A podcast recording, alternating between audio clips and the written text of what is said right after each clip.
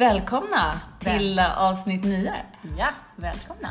Eh, vi har ju fått in så mycket kul feedback, Anna, och eh, positiva kommentarer. Mm. Och eh, nya följare och många som har delat sina historier med oss. Alltså, Mm. jag blir så glad av det. Ja, jag med. För det känns som att man eh, som att vi, ja men det känns bara som att man har någonting gemensamt och liksom, ja, Man kan hjälpa, hjälper vi bara en så Ja. känns det som att det är så bra. Ja. Att de inte känner sig ensamma eller att de kan relatera. eller ja, när de relaterar, då känns det ju som att de hjälper mig. Ja, men det är ju det också. Det hjälper tillbaka. Men Ja. eh, vi fick ju också ett förslag på att ha månadens utmaning. Och det här är ju ett förslag som du har skickat till mig också. Alltså, eh, du skickade det på ett sms, men sen nu fick vi ett förslag från en lyssnare som handlade om exakt samma sak. Det är helt sjukt att vi Ja. tänkte samma tanke. Ja, Och månadens utmaning då som både jag och den här följaren tänkte Mm. är ju att du och jag ska utsätta oss för någonting jobbigt Mm. eh, som vi kanske inte känner oss bekväma med. och jag har ju Så. försökt ducka det här. Ja, jag vet, jag vet, jag vet. Ja, och det är ju först och främst, är inte den här podden en utmaning? Eller? Det är det det är det. Fast Delar- mest kul.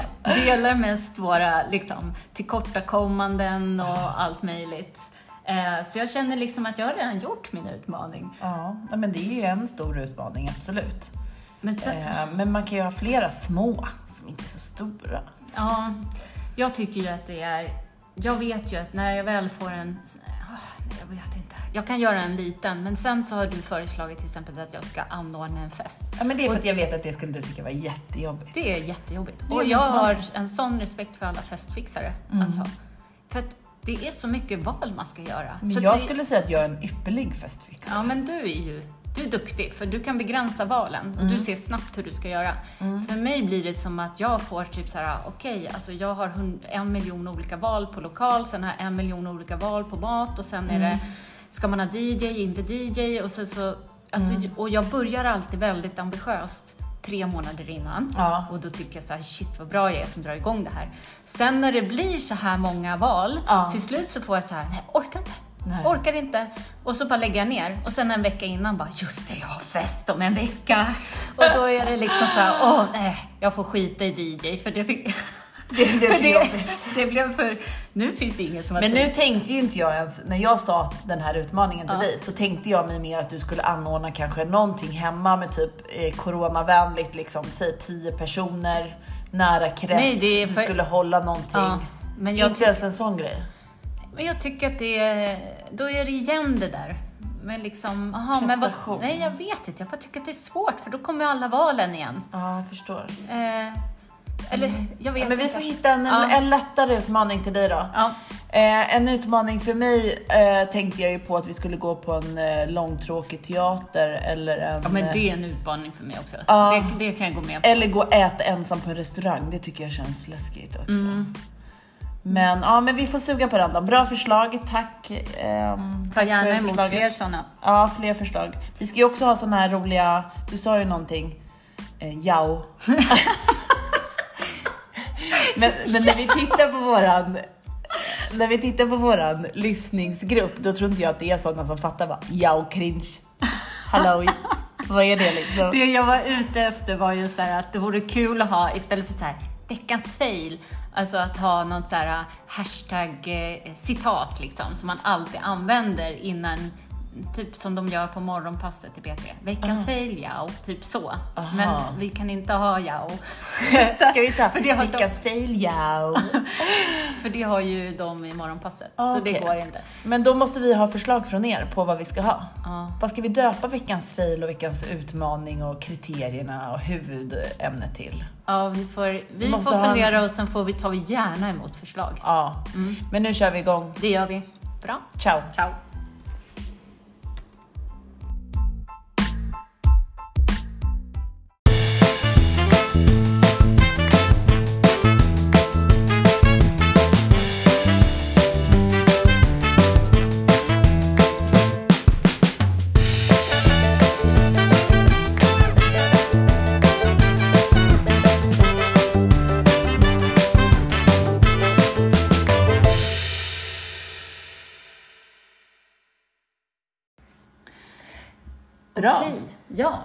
Och eh, jingeln är gjord av Vindal Music. Men nu går vi över till veckans fail. Veckans fail! Ha det bra, hej! Vill du börja eller ska jag köra på? Ja, jag kan börja. Ja. Eh, det var måndag, det här är nyligen alltså. Ja. Så eh, Skanska ska komma hem till oss och fixa såna här reklamationsåtgärder. Nu har vi bott i vårt nya, nya lägenhet i tre år eller någonting, så gör de det efter ett tag. Och då hade vi ju inte flyttat på möblerna så att de kommer åt. Och det var liksom bokhylla med, med och, alla, och det var soffor, det var liksom sjukt mycket grejer, det var stökigt och allting. Så att det, jag har precis lämnat mina barn, kommer hem, möts av de här eh, skanska killarna och de bara, ja men om vi ska åtgärda här så måste du flytta på allting. Så här. Och, jag bara, åh. och jag bryr mig ju inte ens om sådana där saker. Lite sprickor i väggen för mig är så här, alltså, jag- Whatever. är det Thomas som vill fixa det eller? Ja, och jag tycker bara det är detaljer. Alltså så här, ja, ja, men det där är skitsamma liksom. Ja. Jag ser dem inte. Nej. Eh, Så jag sa det till dem, att liksom, jag måste ringa Thomas och kolla om vi ens behöver det. Ja, och så jag ringde och han bara, jo men det är bra om vi ska liksom eh, måla om någon gång så är det bra och ha fixat dem där. Då slipper vi göra det. Okej då. Mm. Och eh, så jag börjar ju flytta på de där möblerna och inser att jag måste ta bort liksom, alltså jag måste ju rensa hela bokhyllan och allt det där. Samtidigt kom jag på att ja, men jag måste ju också börja jobba och jag också blir, eh, jag behöver gå på toaletten. Eh, men jag, Det var bajsnödig. och jag hade inte så mycket tid, tid att spela på. Nej. I alla fall, så jag, eh, okej, jag flyttar på allt det där. Och sen tänker jag så här, nu måste jag sätta mig och jobba. För du messar ju mig också om hur du ska prioritera. Ja, precis. Men när jag har flyttat på allt och sätter mig och jobbar, då inser jag så här, nej, jag måste faktiskt, det ser för jäkligt ut bakom allting. Jag måste dammsuga där, för det är verkligen äckligt där. Så då säger jag, åh, då måste jag göra det också. Hur ska jag göra det här? Så jag måste på toa, jag måste dammsuga, jag måste börja jobba. Så jag bara skickade ett sms till dig för jag är så frustrerad och jag kan inte välja. Och jag struntar i att lyssna på din eh, Ja, du gjorde tvärt emot vad jag sa. Ja. Så jag sätter i dammsugaren i, i vad heter det, kontaktuttaget och så bara släcks lampan ner och dammsugaren... Strömavbrott. Ja, någonting händer i alla Ja. fall. Så jag bara, Okej, då är det ju någon, någon propp som har gått. Ja. Eh, men jag dammsuger, springer på toa, Ja. eh, sätter mig framför datorn, ringer Thomas, säger nu har en propp gått och han liksom börjar himla med ögonen hör jag genom telefonen. Men det ringer en i huset som lovar att komma. Han kommer, eh, går ifrån sitt jobb för att komma till oss. Eh, för att grejen är det att inne hos oss så ser vi inte att några proppar har gått och då kan det vara så att det har hänt i, huset liksom. Och då måste man ha en nyckel och det har han. Och han kollar där och bara, nej men det är ingen propp som har gått här. Aha, och det är ingen propp som har gått hos mig. Så då tänder jag lampan och då funkar det. Nej! jo.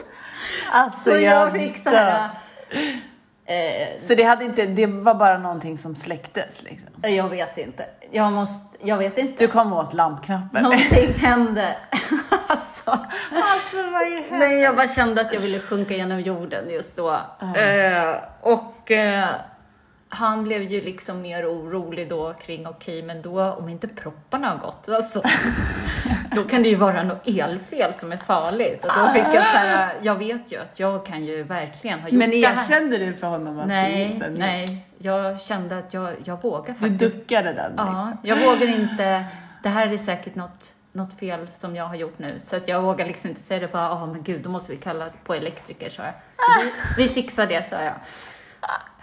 Så ja, det var väl min fail. Ja, Mm. det var en riktig fail alltså. Det var ju tur att han inte fick reda på att du hade, eh, att det bara var att tända lampan. Då hade han väl skickat dig till psykakuten eller någonting. Ja, mm, säkert. ja. Ja, nej, jag hade väl en, bara en sjukt trött måndag. Alltså. Jag vaknade och ehm, nej, men liksom, jag tänkte så här, det var ju jättefint väder, alltså, det var ju superskönt. Så att jag tänkte så här, men jag går på ett träningspass här, bara här nere. Det går så himla snabbt så jag satte mig och jobbade först och sen tänkte jag, men jag springer ner på det här träningspasset. Eh, och när man, jag tycker så här, när man tränar lite under jobbtid så är man lite stressad liksom. Man känner att det måste gå fort liksom. Ja, nej, men jag tar med mig alla mina grejer, springer ner dit, tränar. Eh, Och tänker på, men jag ska hämta ett paket samtidigt också. Man vill ju så här effektivisera tiden igen. Ja, så tar jag med mig det. Och det var ju skruvarna då till vårt matbord. Så det var ju väldigt viktigt paket. Att de äntligen kom. Ja, så i alla fall så gick jag ner dit och så tränade jag. Och sen så efter så bara kände jag så, åh vad skönt. Jag tar några mil här i solen för att det var så skönt efter träningen liksom. Jag har ju min matta med mig som jag tränar på också. Ja, men den ligger kvar där och jag tänker bara, men jag sätter mig här på bänken en stund och tar det skönt. Tar liksom, svarar lite på några mejl i solen. Ja, sitter där och tänker hela tiden så här, glöm nu inte mattan Camilla. Den ligger ju där framför mig liksom. Glöm nu inte mattan. Eh, fortsätter jobba lite. Eh, ser den där mattan sen och kommer ihåg hur jag tänker så här, åh, där blåser en matta. Liksom. Gud vad konstigt. Tänk inte mer på det, fortsätter jobba. Och sen kom jag på, just det fan, jag ska hämta det där paketet. Ja, men det går jag och gör. Så börjar jag gå, utan min matta såklart. Så då kom ju vår tränare då i kapp och bara, Camilla, Camilla, din matta. Och jag bara, men hur kunde jag glömma den när jag har den framför mig? Och det var ju den som blåste där också. Ja. Ja, fortsätter gå, ska hämta det här paketet, liksom. Ehm, kommer ner till eh, då den stationen där vi bor där och bara tänker så här. ehm, vänta nu, den här affären som jag ska hämta paketet i, där är jag ju jämt. Ligger ju nu till höger eller vänster här? Och jag bara, nej men gud, jag vet ju, det ligger ju här till höger. Ehm, tänker efter ordentligt och bara, Men det är sjukt Ja. att du måste tänka efter. tänker efter. Ja, men du vet, Ja, men jag är ju alltså, där det är jämt och hämtar paket och Ja. det är ju liksom, ja. Börjar gå och bara går typ 200 meter och bara, men gud den ligger ju inte här. Nej, men gud. Alltså, bara hur kan jag gå fel liksom? Och bara inser då bara, men, men är jag dum i huvudet? Ja. Får gå hela vägen tillbaka.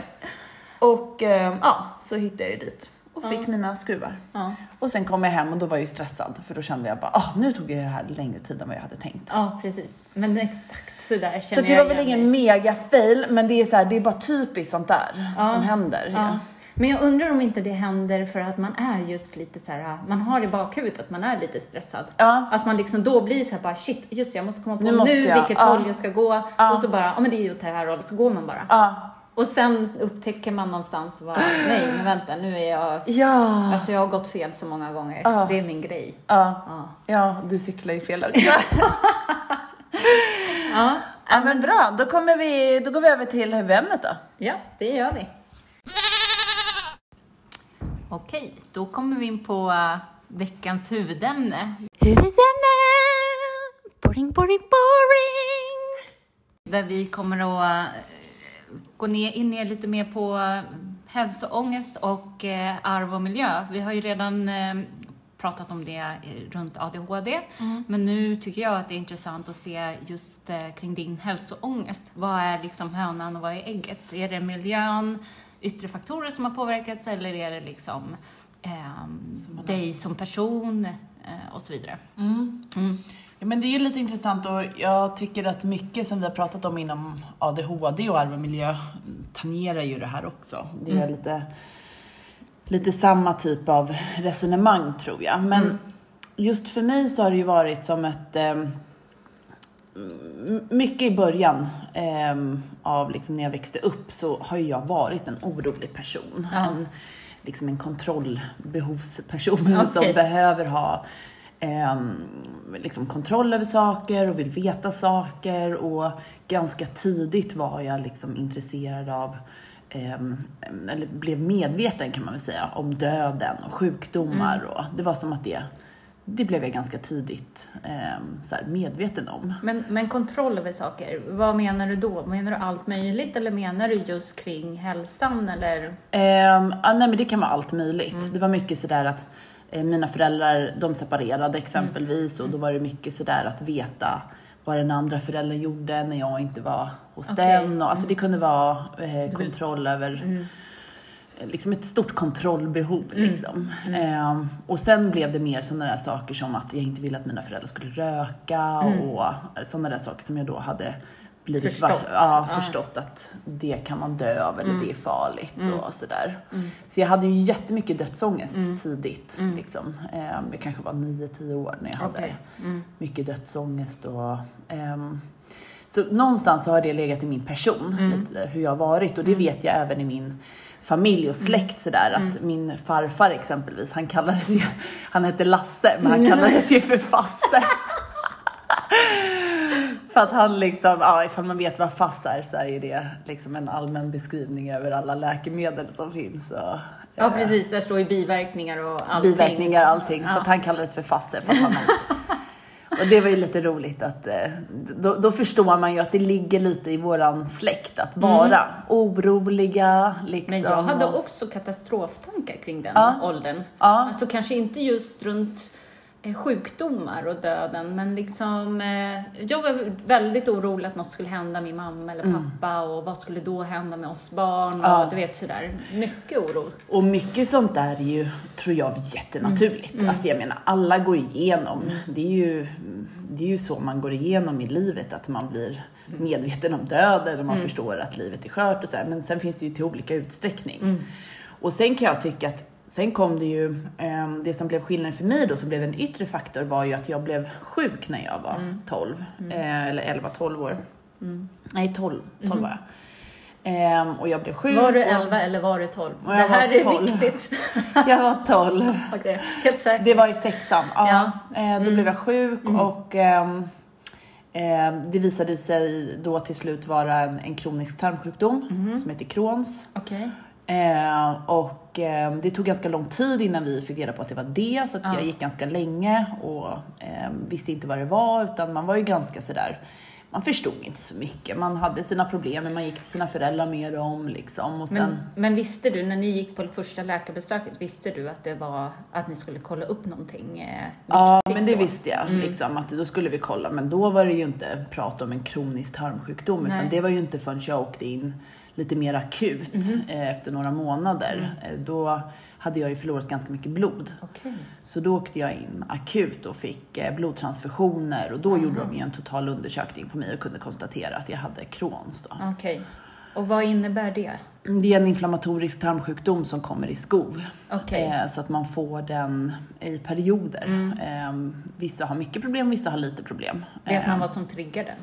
Det är mycket genetiskt. Eh, eh, men Just sen kan ju saker... Ja, skoven är... Det enda de har kunnat liksom visa på det är ju stress och sådana Ja, bitar. Men eh, eh, det finns ju många som tycker att ja, men äter jag så här blir det bättre. Eller, men det finns liksom inget bevisat. Så att det är Nej. svårt att veta vad som ger den. Men det vart ju en sån här första uppvaknande för mig att så här, oj, jag är sjuk. Eh, Och jag vet att de sa till mig då också att så här, ah, men det ger en ökad risk för cancer. Och du vet, höra det som 12-åring, då blir man ju redan då ganska sådär, Ja, och vad ska du göra åt det? Alltså, vad ska jag, jag ska leva ett helt liv med den informationen. Det behövde jag kanske inte veta riktigt då. Liksom. Eh, Det räcker väl med att jag går på mina kontroller och så. Ja, men man kanske inte heller vill undanhålla information från någon. Precis. Och att du ska vara uppmärksam och att det ska vara viktigt med dina kontroller. Ja, men för mig som person var det jättefel Ja, att säga. det. Ehm, för det var nog en sån där grej som verkligen har um, skapat skräck i mig. Mm. Liksom, att jag är inte orolig för min tarmsjukdom, jag blev orolig för cancer. Liksom. Ja, just det. Ehm, men sen följde väl en tid i ungdomen där att man när man kände sig lite mer odödlig. Mm. Man liksom, jag var inte så sjuk då, utan då, jag hade min sjukdom under kontroll Mm. och ehm, åt medicin Mm. kontinuerligt, men inte på ett sätt så att jag hade jättestora problem. Ehm, och då, men då har man den där tiden i livet som nog de flesta har, man känner sig så ung och odödlig. Ja, Liksom. man känner sig verkligen odödlig. Ja. Alltså man fattar Man inte att man fattar kommer inte. bli gammal. Nej. Och, så, och det hade även jag, ska Mm. jag säga. Att då hade jag nog huvudet mer fyllt med så här prestationsångest kanske. Mm. Och liksom, man har alla sociala problem och alla liksom saker runt omkring. Som, Du har social... jag har sociala problem. Ja. Eh, nej men det är ju mycket kul som händer den Mm. tiden. Liksom. Alltså, man festar och man har väl inte tid att tänka på, på döden. Nej. Liksom. Förutom bakisångest kanske. Ehm, sen så, ehm, sen kom väl min hälsoångest, blommade den väl upp lite igen när, ehm, när, jag, fick, när jag blev gravid. Mm. För då var jag orolig. Ehm, Blev du orolig från och med att du visste att du var gravid? Eller liksom sådär som många... Nej, först blev jag gravid och kände liksom så här, oj, för det var inte helt liksom tänkt att det skulle bli exakt just då. Nej, Så okej. att, eh, ehm, men då var jag ganska lugn inför det och liksom, ja men vi pratade igenom och tänkte att ja, men det här blir nog bra och så här. Började förbereda oss men eh, men sen började ju folk prata om så missfall och det kom liksom en helt, för det var en helt ny värld för mig. Ja. Jag hade inte haft så många kompisar Nej. som hade varit gravida. Nej. Och då började ju den där oron igen. Ehm, jag vet att jag slutade äta min medicin för att jag kände att "Ja, men jag vill inte äta den för att den kanske påverkar. Ehm, men sen började jag äta den igen för att liksom, läkarna övertalade mig att men det är bättre att du har din tarm i schack än att du att någonting, det ska inte påverka barnet liksom. Okej. Men under hela min graviditet var jag jätteorolig och hade mycket ångest och det började sådär bli ganska, ja men det blev... eh, Tog över Ja, livet. det tog över ganska mycket att jag, sen jag mådde ganska bra i övrigt förutom Men- vanliga gravidsymptomen. Hur blev du bemött av eh, eh, vården då? För att jag tänker, det är ju väldigt vanligt att man blir liksom orolig. Man har mycket orostankar när man är gravid. Eller det, är- alla kanske inte har det, men man, man går omkring och tänker på risker och, och sånt där. Eh, var de så att de var bemötande i din oro för att du hade väl kanske en, ett ytterligare lager av din oro? Eller var det mer så här att det är vanligt, att alla går omkring med oro? Hur blev du med, bemött? Jag skulle säga att jag inte fick någon, eh, eh, alltså det var den här vanliga som du säger. Ja, alla är oroliga och jag kommer ihåg att jag var så himla säker på att någonting var fel, att det inte skulle gå hela vägen och jag vågade inte tvätta och fixa med massa kläder för att jag kände mig orolig och eh, Okej, du ville jag inte förbereda inköp och sånt Nej, där? jag var liksom ganska restriktiv med det och eh, jag vet att jag ändå försökte, det var ju i mi- mitt huvud det där, att jag tänkte, ja men 99,9% går bra. Camilla, kom igen nu, tänk efter, det här kommer gå bra. Varför skulle det hända någonting med mig? Allting har sett bra ut hittills, det låter perfekt allting. Eh, så att jag, jag tycker inte att, eh, jag, jag uttryckte nog kanske inte den extra oron heller. Jag hade mycket inom mig då. Det Men var, det här är väldigt intressant för att när man är första gångs gravid Mm. så upplever jag också att de tankar och oro eller det som händer en, man tar inte upp det på samma sätt för man vet inte vad som är normalt och vad som är onormalt. Eh, jag fick en helt annan, jag begärde och, eh, och fick en helt annan bemötande när jag var gravid andra gången. Ja, För att jag visste vad jag, liksom, hur jag borde känna. Och, precis. och så. Man så hade något att tänker, referera till. Ja, Ja. precis.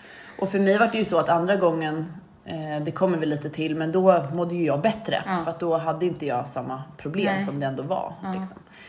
Men hela tiden, just när man har hälsoångest, så våndas man ju mellan de här känslorna att, oh, håller jag på att överdriva nu? Mm. Eller är det på riktigt? Och när man har mycket hälsoångest, då tycker jag att det blir så, det blir bara som ett blur. Alltså man, man förstår inte eh, när man själv överdriver en känsla eller när man inte gör det. Man tvekar på sin egen kapacitet att göra den bedömningen och man litar absolut inte på någon annans kapacitet att göra den bedömningen. Men i slutändan så måste man lita på läkare.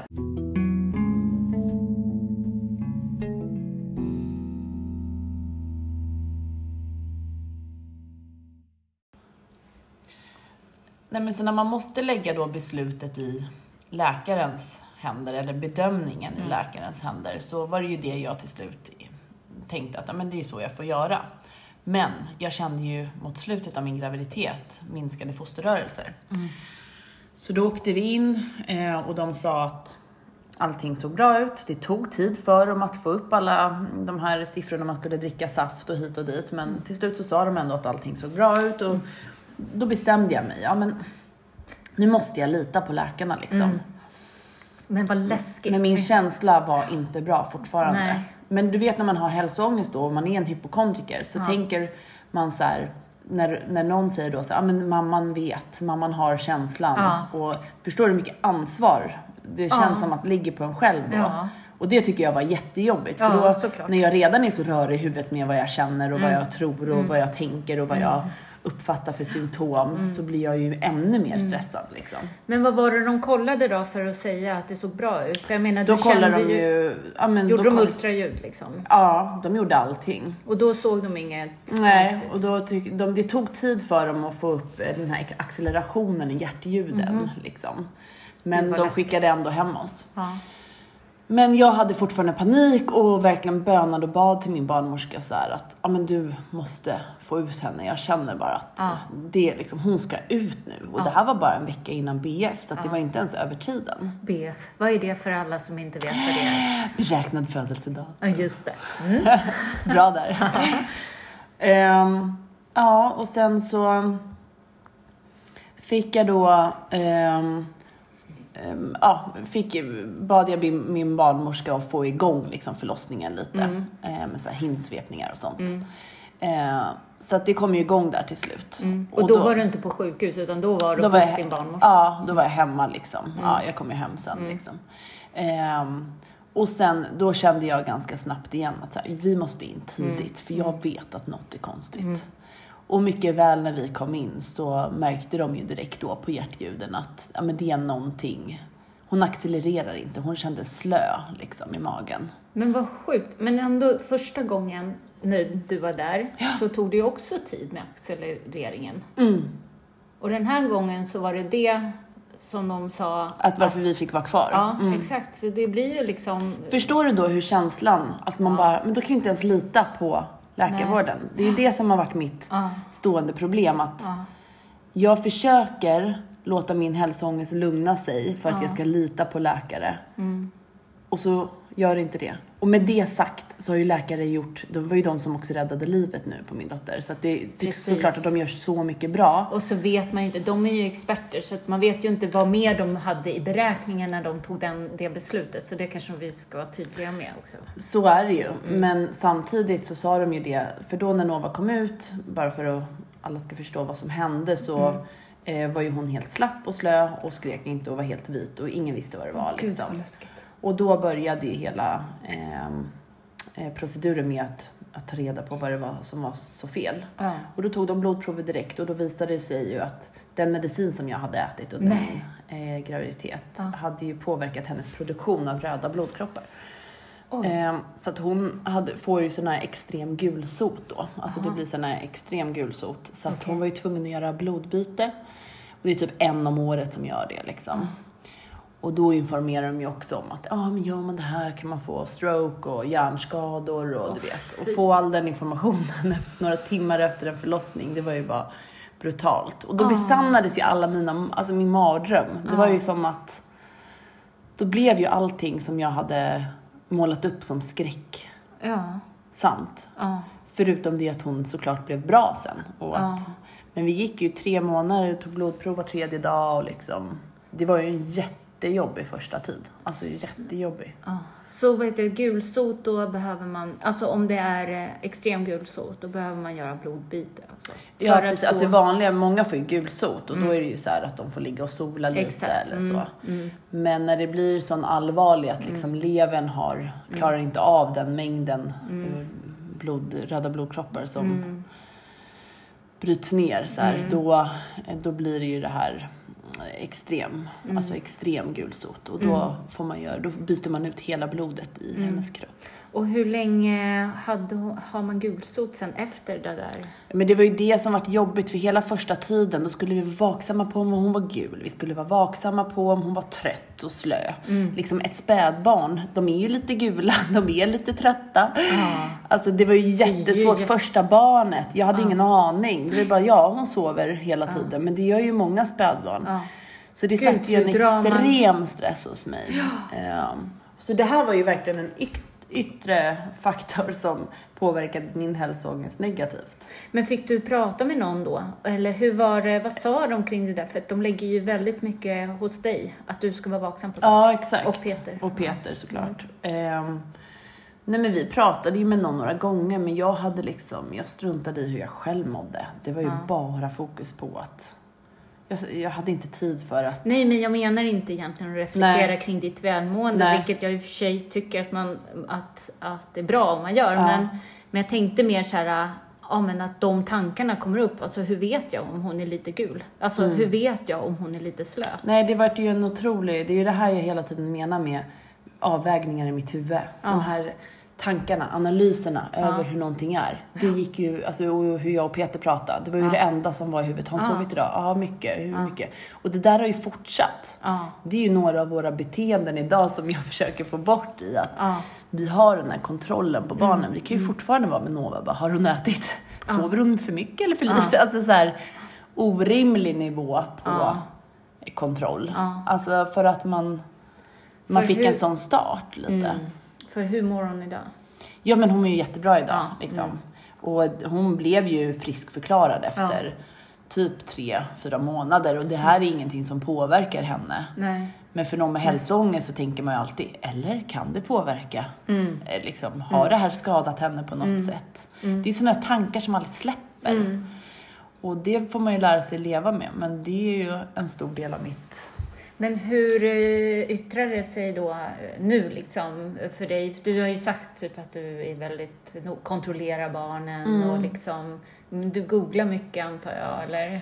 Ja, så nu har jag ju försökt, nu gör jag ju inte det längre. Alltså, den första tiden efter min dotter kom, då var det ju mycket. Alltså då var det ju mer. Eh, sen började man må lite bättre efter sådär ett par år så släppte i alla fall de här första, mm, liksom, största kontrollerna man kanske hela tiden gick och var på spänn kring och man började, s- började få tillbaka det här hoppet om att så här, oh, men gud, det, här gick ändå bra. Men det tog jättelång tid innan och de där tankarna sitter ju kvar liksom än idag. Alltså, Jag tänker bara också att allt det där, det måste ju typ ha varit det enda ni tänker på. Det måste ju ha gett er så mycket stress, liksom inre stress. Och sen när man känner kanske någonstans att man kan slappna av lite grann i alla fall.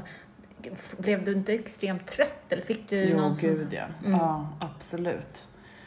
Eh, man blir ju... Sen är det ju som många säger så här, men man, man klarar mer än eh, vad man tror och jag menar, man kunde fått det hur mycket värre som helst. Det här gick ju bra. Jag menar, jag vågar ju inte ens jämföra med någon som har ett, får ett barn som kanske blir sjukt och det inte blir bra eller man förlorar ett Alltså det går inte att man får absolut inte ens tänka att jag försöker göra någon jämförelse utan nu pratar jag bara ur min, Ja. mitt perspektiv. Men, men jag menar, det tar ju otroligt mycket Mm. eh, energi. Alltså man blir ju trött och man orkar inte tänka riktigt på sig själv. Och Mm. Jag vet att jag försökte ta tag i det här med hälsoångesten då Mm. efter när Nova liksom hade kommit ur de här första två åren. Mm. Då eh, gick jag till psykolog men sen blev jag gravid med Elliot. Just det. Mm. Och då blir det ändå sådär fokus att Ja. nej, Nej. Mm. nu tänker jag på honom istället.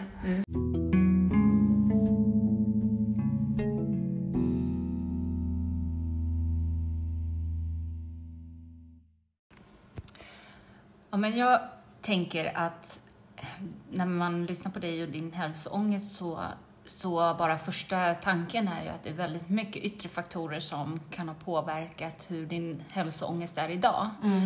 Eh, men jag tänker också att när vi pratar om ADHD och kopplingen till hälsoångest eh, och ångest överlag och sådär och hur mycket energi man har över till till annat liksom i livet. För dig så blir ju annat, andra saker viktigare än om du har rent eller stökigt hemma.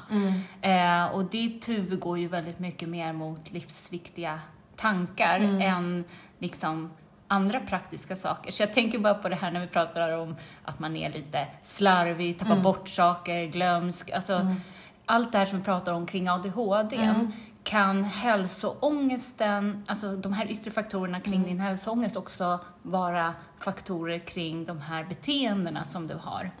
Istället för att det ligger en ADHD-diagnos i botten. Alltså så kan det absolut vara. Jag tror att eh, eh, när, man, när jag har mycket hälsoångest så blir ju hjärnan trött av det. För att då är det det som är allt fokus. Och hälsoångesten är ju värre när någon sån här yttre faktor påverkar. Eh, sen skulle jag nog säga att mitt beteende och hur jag är, det är ju liksom lite oavsett om jag har hälsoångest eller inte. Men jag får ju ett extremt mycket mer fokus på liksom barnen och alla de grejerna, mina beteenden som är hälsoångestbeteenden. när jag har eh, hälsoångest. Och då blir ju de här beteendena att man inte orkar med vardagen med kanske saker som ska fixas och det och man är disträ och de ADHD-beteendena, de blir ju värre. Liksom. Ja, okej. Så att du menar att liksom de, de perioderna i livet när din hälsoångest inte tar allt för mycket plats, eh, så har du fortfarande eh, beteenden som eh, går in under ADHD-kriterierna som vi har diskuterat. Men när du också har hälsoångest så, så blir det liksom en ytterligare växel på... Då blir det nog värre Ja. om man pratar kring såna här saker i hemmet, hur man Mm. orkar, hur min så här, trötthet i hjärnan och... Hur du bara kliver över en sopsäck liksom. Ja, exakt. ser Jag inte ser den och orkar ta med den. Och... Ja, men det är ju liksom som vilken ångest som helst som bara tar över ens liv. Ja. Så att för mig är det ju som att när den hälsoångesten tar över mitt liv, då, Mm. då är ju det allt man kan fokusera på. Kan du få tunnelseende i det här med... Alltså, för jag kan ju få det, att jag är så pressad av tiden. Det känns som jag alltid jagar av tiden. Ja. Så att liksom, jag får ju tunnelseende när jag väl ska göra någonting. Så är det att jag ser och hör ingenting annat runt omkring. Får du det i din hälsoångest? Ja, liksom så att du säger, nu ska jag kolla upp en grej här. Och så blir det liksom... Ja. Peter kan ju säga så här, men kan vi prata? Och jag bara, "Ja, men jag måste ta reda på det här först. Men nu när jag går den här behandlingen, så för, nu har jag ju mina regler här. Ja. Så nu får jag inte, så nu kan jag ju säga så här, ja nu vill jag googla upp det där symptomet exempelvis. Nej men då säger ju Peter, nej men det skulle du ju inte göra liksom. Kommer du ihåg varför vi inte ska göra det? Och så där. Aha, och då, det är ju så här skönt, för det är ju då, för, för just med symptom och yttre faktorer vad gäller hälsoångest, är jobbigt för att jag menar det ploppar ju hela tiden upp saker som händer. Alltså man får reda på folk som är sjuka, på folk som dör, på, eh, har man sociala medier så dyker det upp saker. Det är ju jobbigare att hantera eh, skulle jag säga, i alla fall för någon med hälsoångest, för att det sätter sig ju kvar i hjärnan. Och det där är så svårt, för det har jag tänkt på. Så här, ska jag berätta de här sakerna som händer runt omkring i mitt liv, Ja. eh, som också har med kanske Sjukdom och- sjukdom och död och sånt att göra. Eller ska jag låta bli? Och på något sätt så känner jag att du och jag delar så mycket redan. Mm. Så att vad heter det, det, känns konstigt att inte dela Mm. det. Men samtidigt så det, det är som att jag har ett tics att jag måste typ dela det. Jag vet inte varför. Men, Mm. Men och ska jag det- Mm. inte göra det? Eller vad tycker, alltså vad är din... Ja men för det där är en fråga så här. med någon med hälsoångest, vågar man prata om sjukdom och död eller inte? Och jag skulle säga när jag är i mina värsta faser, alltså då då, då, då triggas jag av allting som folk säger. Så att eh, säg, berättar någon om eh, något barn som är sjukt, då tänker jag direkt, åh, det där kommer mina barn få. Och så börjar jag analysera om jag har hittat samma symptom på dem. Ehm, Så då vill du att man... Då vill du inte att Ja men man... när man är som, jag tror det i alla fall, jag ska inte prata för alla som Nej. har hälsoångest, men när man är i sin, när man, när man är svag Mm. i det och inte har hjälp, då, då triggas jag av allt. Så Mm. då är det bättre för mig att inte veta om saker. För att vad någon än säger Mm. så kommer jag hitta att jag själv har det. Men nu när jag har börjat bli mer medveten om det Mm. och börjar jobba mot att acceptera att saker och ting kommer hända Mm. och jag kan inte googla på allt och tänka att jag ska få allt utan den Mm. risken är densamma innan någon har berättat som efter någon har berättat Mm. om någonting. Så börjar ju jag sakta men säkert känna att ja, men folk får berätta sånt där. Det betyder ingenting. Bara för att du berättar om någonting för mig Mm. så är min risk att få det kvarstår. Den är liksom exakt likadan innan du säger det och efter du säger det. Det kan vara en del av din KBT lite grann. Det blir ju en del Mm. av min KBT. Och att jag inte då... Det är så kul att du alltid eh, upprepar det jag säger. Ja, jag vet. Visst gör jag det? Jag har tänkt jag har på det. tänkt på det i ja, podden också. Det är så roligt. Ja. Varför gör jag det? Jag vet inte. Det är som att bekräfta bara. Men det säger Thomas att jag också gör. Han bara, ja, alltså jag har precis sagt det. Du behöver inte säga det en gång till. För det har jag märkt att jag gör. Ja. Men det gör ingenting. Alltså jag tycker, jag bara kom på det nu när du sa så. Det är som att jag vill bekräfta att jag har hört Ja, vad du man sagt. ska bekräfta bekräftelsen, brukar Thomas säga. Aha. Ja, ja, ja men det är lite sjukt. Ja, okej, men eh, Ja. vad är sammanfattningen här? Sammanfattningen är att jag tror att yttre faktorer påverkar en hälsoångest eh, ganska mycket. Alltså vad som Ja. händer i ens liv. Ja. För det är inte konstigt. Eh, att man blir som man blir när man går igenom många saker. Och många som får kanske jobbiga diagnoser så får ju hälsoångest. Att hälsoångest är ju mer beroende av, tror jag, vad du går igenom i livet. Men det är klart att det finns någon ådra som är genetisk. Ja, för det tänker jag också på. person. Precis, för jag tänker också på ADHD här Mm. lite grann. Att eh, det är klart att mitt beteende, jag är ju en person som har beteenden liksom, som är min grundplåt. Mm. Men sen så när yttre faktorer händer, det blir stressigt på jobbet eller vad det nu kan vara, då blir mina symptom värre också. Mm, exakt. Eh, så att det är väl en kombination, eh, säkert. Precis, och sen finns det ju många som har både ADHD och kanske är sjuka eller vad Mm. som helst och som inte har hälsoångest. Och, alltså det finns ju Varia- variationer. Ja, vi pratar ju bara utifrån oss. Ja, det pratar vi det bara är det utifrån. enda vi kan göra. Men det som påverkat mig mycket är nog eh, yttre faktorer Mm. som har gjort att jag tänker mer och reflekterar Mm. kring det där. Och att jag har då en hjärna som hela tiden behöver Stimuleras. stimuleras och överanalysera saker. Ja, Typ. precis. Ja, men innan vi avrundar så tänkte jag på en sak till. Och det var ju just att det fina tycker jag är att många saker i livet eller många saker i livet går ju upp och ner. Och när man har det som tyngst med en viss typ av ångest så är det så viktigt att tänka ändå att man kan komma ut på andra sidan. För att, men efter Nova så tänkte jag att så här, nu kommer jag vara orolig resten av mitt liv. Jag kommer aldrig kunna leva normalt igen. Jag mår så dåligt för att jag är så orolig. Och Man blir orolig när man bara får ett barn. Men förstår du, att få ett sjukt barn.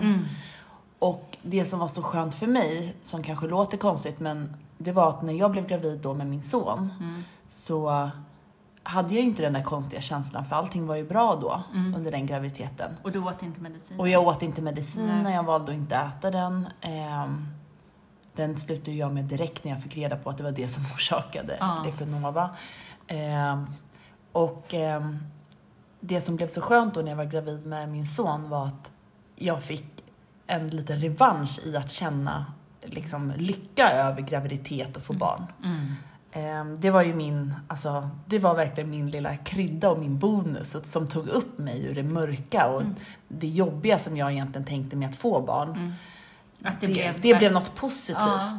Och det är ju så häftigt när man kan känna den känslan. Mm. Att ens barn på något sätt räddar en ur eh, någonting som är svårt. Precis. Och med det sagt så hade ju vi en, en bra tid med Nova också, men det var mycket som var jobbigt för att man var så orolig. Men just när min son kom så var det verkligen som att, åh, nu kunde jag få en positiv. Ja. Så att man kan hitta vägar ut också. Skaffa ett till barn.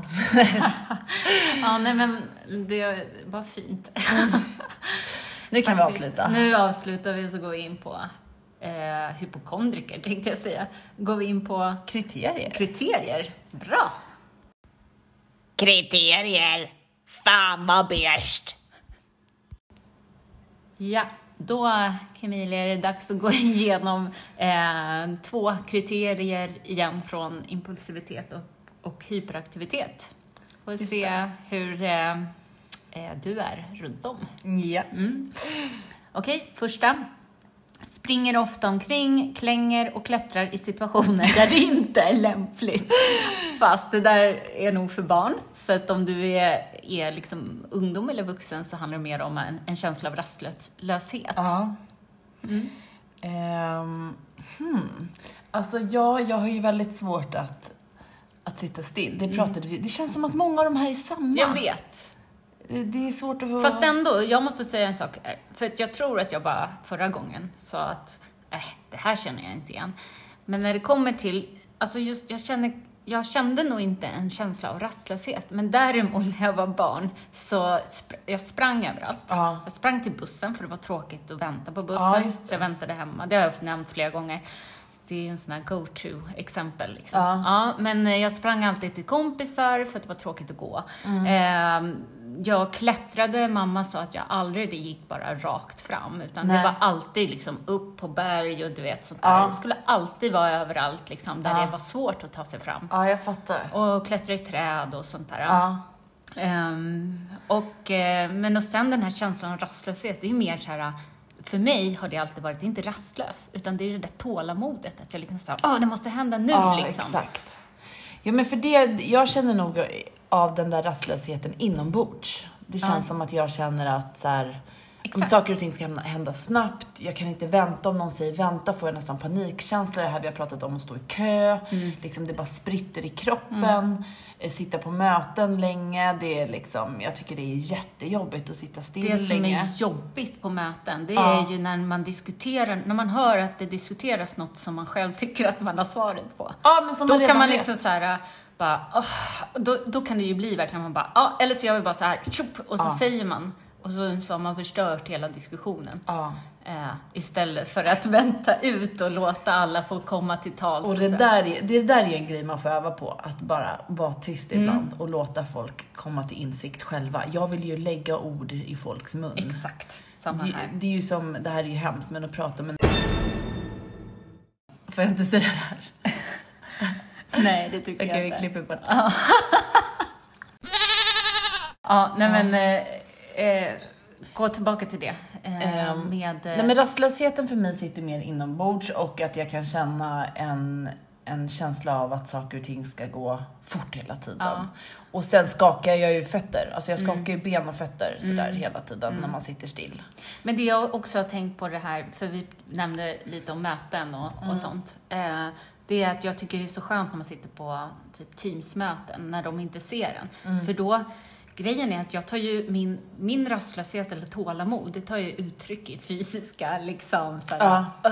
du vet, himla med ögonen, så såhär, försöker liksom, eh, du vet, jag vet inte, krama sönder min hand, typ såhär, Ja. bara kom till sak. Men då behöver de inte Se det. de behöver inte se det och de behöver det är inte därför höra. du inte har några sociala problem än. Exakt. Corona räddar dig. ja, precis. Ehm, den andra då? Klarar att leka. Klar, klarar sällan av att leka och förströ sig lugnt och stilla.